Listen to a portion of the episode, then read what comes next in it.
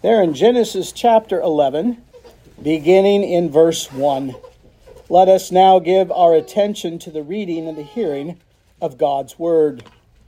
And the whole earth was of one language and of one speech. And it came to pass as they journeyed from the east that they found a plain in the land of Shinar, and they dwelt there. And they said to one another, Go, let us make brick and burn them thoroughly. And they had brick for stone, and slime had they for mortar. And they said, Go to, let us build us a city, and a tower, whose top may reach unto heaven. And let us make us a name, lest we be scattered abroad upon the face of the whole earth. And the Lord came down to see the city, and the tower which the children of men builded. And the Lord said, Behold, the people is one, and they have one language, and this they begin to do. Now nothing will be restrained from them, which they have imagined to do. Go to, let us go down, and there confound their language, that they may not understand one another's speech. So the Lord scattered them abroad from thence upon the face of all the earth, and they left off to build the city. Therefore is the name of it called Babel because the Lord did there confound the language of all the earth, and from thence did the Lord scatter them abroad upon the face of all the earth. These are the generations of Shem. Shem was a hundred years old and begot Arphaxad two years after the flood. And Shem lived for five hundred. Uh, Shem lived after he begat Arphaxad Arphaxad 500 years and begat sons and daughters. And Arphaxad lived 530 years and begat Salach. And Salach lived 30 years and begat Eber. And Salah lived after he begat Bear, Eber 403 years and begat sons and daughters.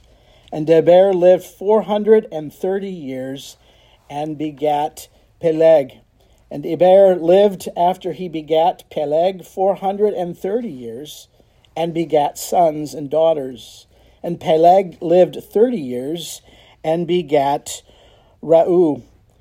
And Peleg lived after he begat and nine years, and begat sons and daughters. And Reu lived two hundred and thirty two years, and begat Serug. And Reu lived after he begat Seru two hundred and seven years, and begat sons and daughters. And Serug lived thirty years, and begat Nahor. And Serug lived after he begat Nahor two hundred years, and begat sons and daughters. And Nahor lived nine hundred and twenty years, and begat Teru a hundred and nineteen years, and he begat sons and daughters.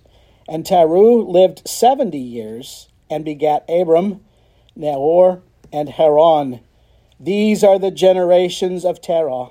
Terah begat Abram, Nahor, and Haran, and Haran begat Lot, and Haran died before his father Terah in the land of his nativity, in Ur of the Chaldees. And Abram and Nahor took to themselves wives. The names of Abram's wife was Sarai, and the name of Nahor's wife was Milcah, the daughter of Haran, the daughter, of, the father of Milcah, and the father of Iscah. And Sarai was barren; she had no child. And Terah took Abram his son, and Lot the son of Haran, his son's sons, and Sarai his daughter-in-law, his son Abram's wife and they went forth with them from Ur of the Chaldees to go into the land of Canaan. And they came unto Haran and dwelt there.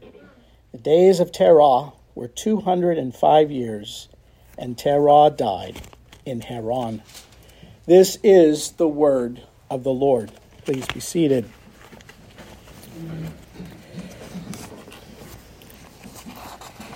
Well, as we come to chapter 11, as we read through there, and sometimes as we feel we stumble through there with all of those various names, Hebrew names, we find here a record of what took place after the flood. Now, last time we saw in chapter 10 a record or a table of the nations that came out of the flood or after the flood. Now, oftentimes it's difficult to understand what is taking place. These are perhaps the two most difficult passages in the book of Genesis.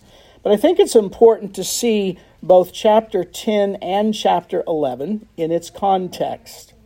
There is some discrepancy among scholars as to the order of things. It doesn't necessarily follow a chronological order, as you might suspect with Hebrew. And yet, chapter 10 just simply gives us a record of all of those nations that came out of the ark. Now, after the time of them being in the ark, how many people were in the ark? Do you remember? Noah, his wife, three sons, and their wives. So they came. And now from them, we see all the nations listed there in chapter 10. Now, the difficulty comes when you come to verse 11, which is a pro- 11, verse 1, which is a prologue to chapter 11. It says, They were, the whole earth was of one language and of one speech. Now, there are those, and um, just recently, in reading um, some controversy over some of these issues regarding Christian nationalism, there are those who take the position that there were multiple nations before, after the creation, and as these nations came together, they developed their own cultures, they developed their own languages, they de- developed their own races of people.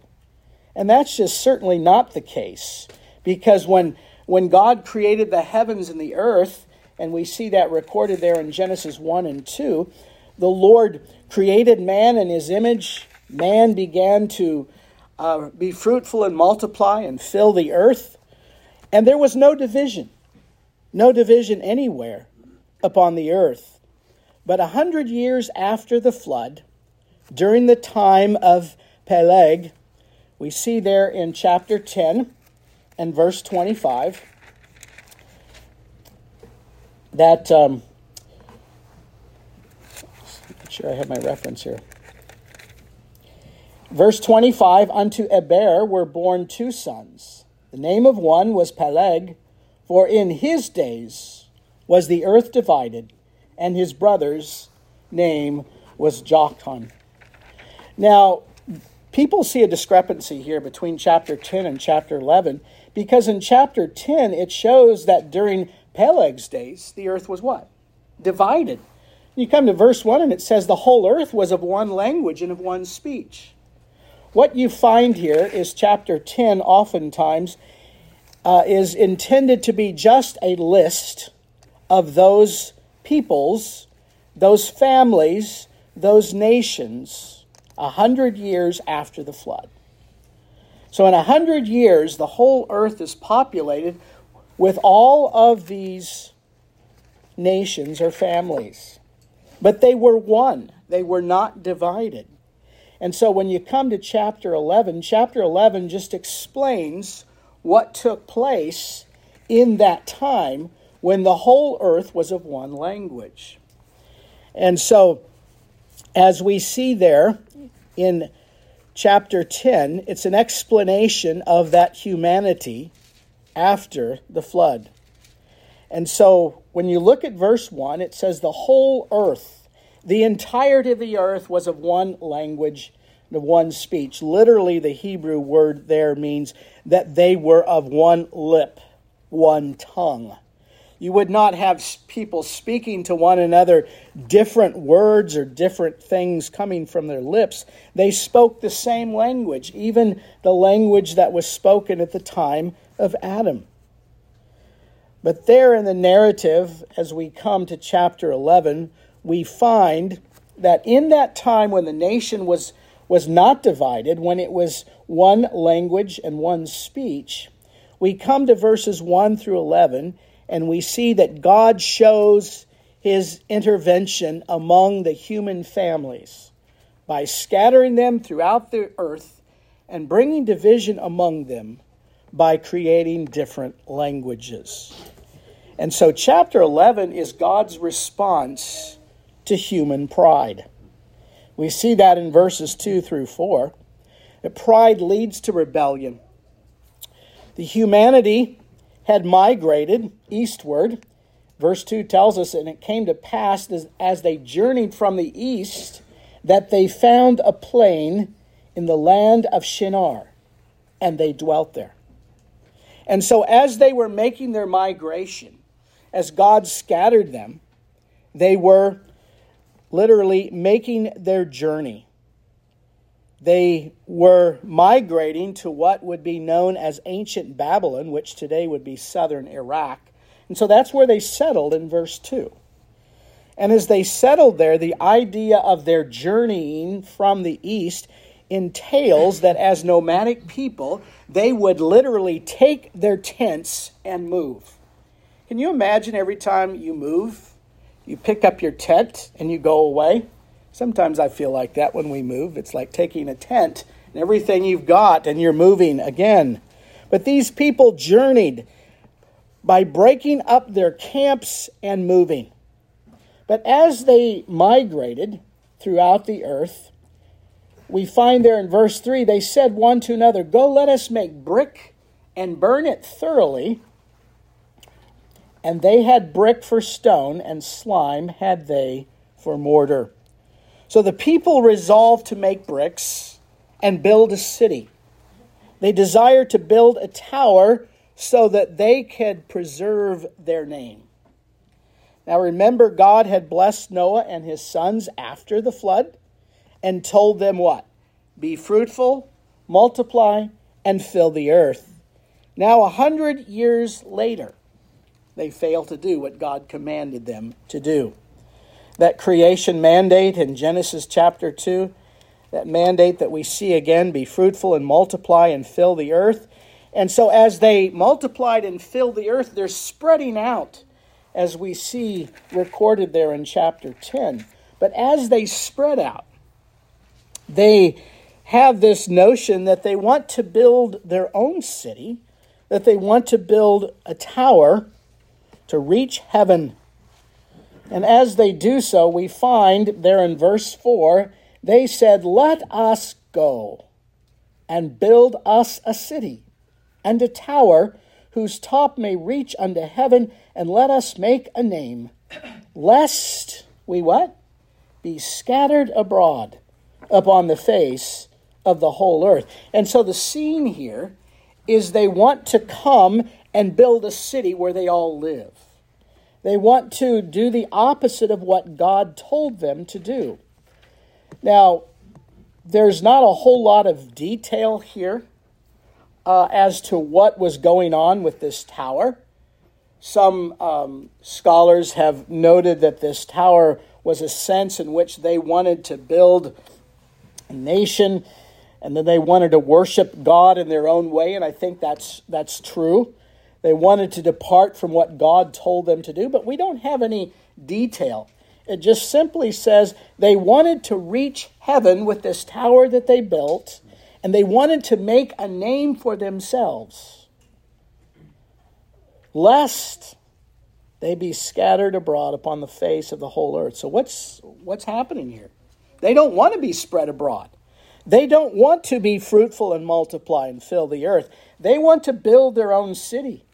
As you go back to chapter 10, and you see um, Cush, who begat Nimrod, text in verse 8 of chapter 10 says, He became a mighty hunter in the earth.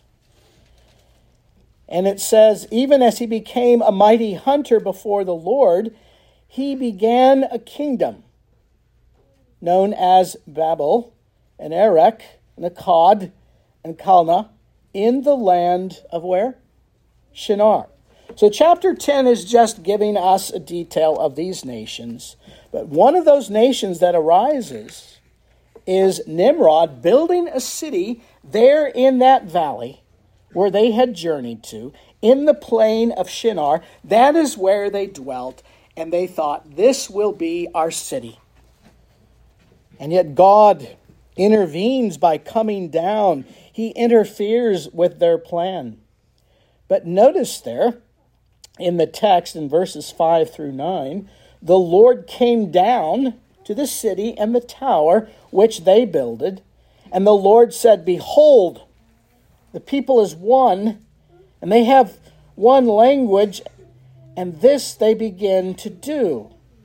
And now nothing will be restrained from them, which they have imagined to do. And so the Lord here is reminded of the fact that they will do what they imagine in their hearts to do. They will wander away from the Lord. And so he comes to confuse them. Notice here, verse 6 or verse 7 go to let us go down and there confound their language. Verse 4 Let us build us a city. Notice the contrast, the let us. The people want to build, and yet God comes to them. The Godhead is intended here in verse 7, the let us. It's the same word in Genesis 1 let us make man in our image. In this divine council, God goes down and scatters the nations. Now, some suggest that the 70 names in chapter 10 are the languages that God created that day when he scattered the nations at Babel. The human race was scattered, and God made literally a babel of their nation, of their or of their of their language you can picture this that all of a sudden the people start to babble and no one understands what they're saying. And yet, as we consider this, it says in verse 9, as the Lord scattered them upon the face of the earth, they left off to build the city. Therefore, it is called Babel, because the Lord did confound their language and scatter them abroad upon the face of all the earth. And so we find there that those nations are now scattered and they're not speaking the same language. And so, this notion of God creating all these nations to fill the earth was really a judgment. It was not intended for the people to be divided. And this is difficult for us in our day, but we want to remember as we read this text that it was not written as a history lesson. It was not written to give us detail. It just simply is a reminder to us that God scattered the nations. And that even in scattering the nations, He had a purpose in all of that. So that out of the nations of the earth, He might create a people that would worship Him with one mind and one heart. But then we come to the generations of Shem, there in verses 10 through 26. And this particular section traces the ancestry of Abram, who is the son of Ter- Teru, back to Shem, who is the son of Noah. Now, this genealogy shows a connection. You don't see it on the surface, but it shows a connection between Abram and Noah. The table of 10 or the table of nations there in chapter 10 give us a general survey of the ancient nations. But this genealogy prepares us for the call of Abram in chapter 12. Now you'll notice in chapter 10 that the sons of Ham are listed there, or this, and then the sons of the three sons of um, Noah are listed there. But here in chapter 11, it gives us more specific with the, with the intention of seeing that in chapter 11, Abram is connected to Adam. It's important in the argument of Noah, or in the argument of Moses, that Adam blessed God and the promised seed of the woman brings peace. But Abraham or Abram is shown to be the heir of the promises, and he is blessed. And so in these generations of Shem, we see that God is singling out that lineage of Shem or Shem to show that Abram, the father of all who have faith in Christ, might become realized. And so this is difficult for us to see, and um, time doesn't allow us to go into all the particulars, but we see the generations of Shem, literally the generations that lead to the promised Messiah. And then in verses 27 through 32, we see the generations of Teru. This marks the end of Shem's descendants and introduces for us the family of Abram. This is linked back to the promise of the seed who would redeem mankind. And we can oftentimes get bogged down in all of those names, but some of those names are particularly important. All of them are certainly re- important in redemptive history. But as it shows there, uh, Terah lived 70 years, verse 26, and begat Abram, Nahor, and Haran. And it is through that lineage of Terah, Terah that Abram is born and that he began to have children. And then it says, These are the generations of Teru, verse 27. And then as we see Abram and Nahor taking wives unto themselves, we see Sarah barren, verse 30. And then we see it come to an end. And then it concludes by saying the days of Teru were 205 years and he died in Haran. As we see this, the generation that led to Abraham, we see the nations scattering. We see the nations, by God's own design, scattered with various nations that brought confusion and disunity. But the promise of the gospel is always the hope of the godless nations. Genesis chapter 11 is seen in its reversal in Acts chapter 2. Because there in Acts chapter 2, on the day of Pentecost, it shows us that all the nations came together for Pentecost. These are Jewish nations, they had all come out.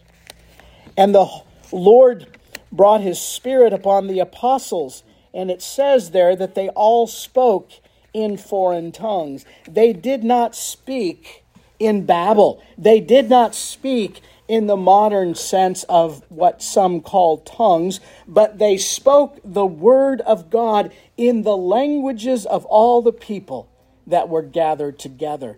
And verse 2 of Acts, or verse 7 of Acts chapter 2 says, They were all amazed and marveled saying one to another, Behold, are not all these which speak Galileans? How do we hear every man in our own tongue wherein we were born? And it lists those nations that came out. But here we see the wonderful working of God that even though the nations are scattered and there's disunity, there's confusion, but in the gospel, we see a reversal of Genesis chapter 11. That God calls all the nations of the earth to become what? One people, under one shepherd, with one way to salvation.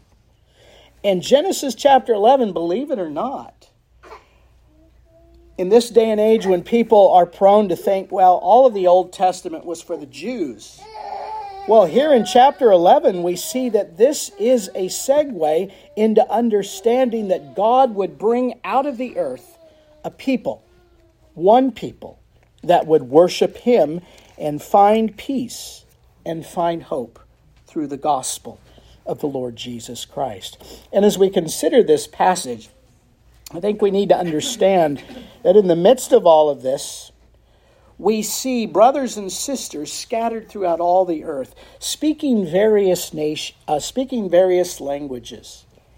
And yet it's a reminder to us that God has called Jews and Gentiles, people from every tribe, tongue, to worship the Lord our God. And that scene there in the book of John's Revelation, he saw a number no man could number out of every tribe, tongue, language, and nation, worshiping the Lord our God. And when Christ Jesus returns, Genesis chapter 11 will be totally reversed because there will be one people under one shepherd speaking one language.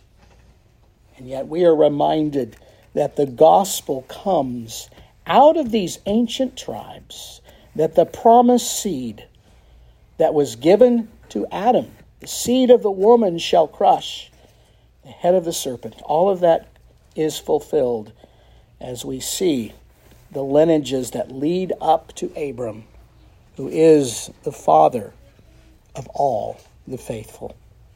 As we continue to worship our God this morning, let us stand and sing together our next selection Psalm 68a.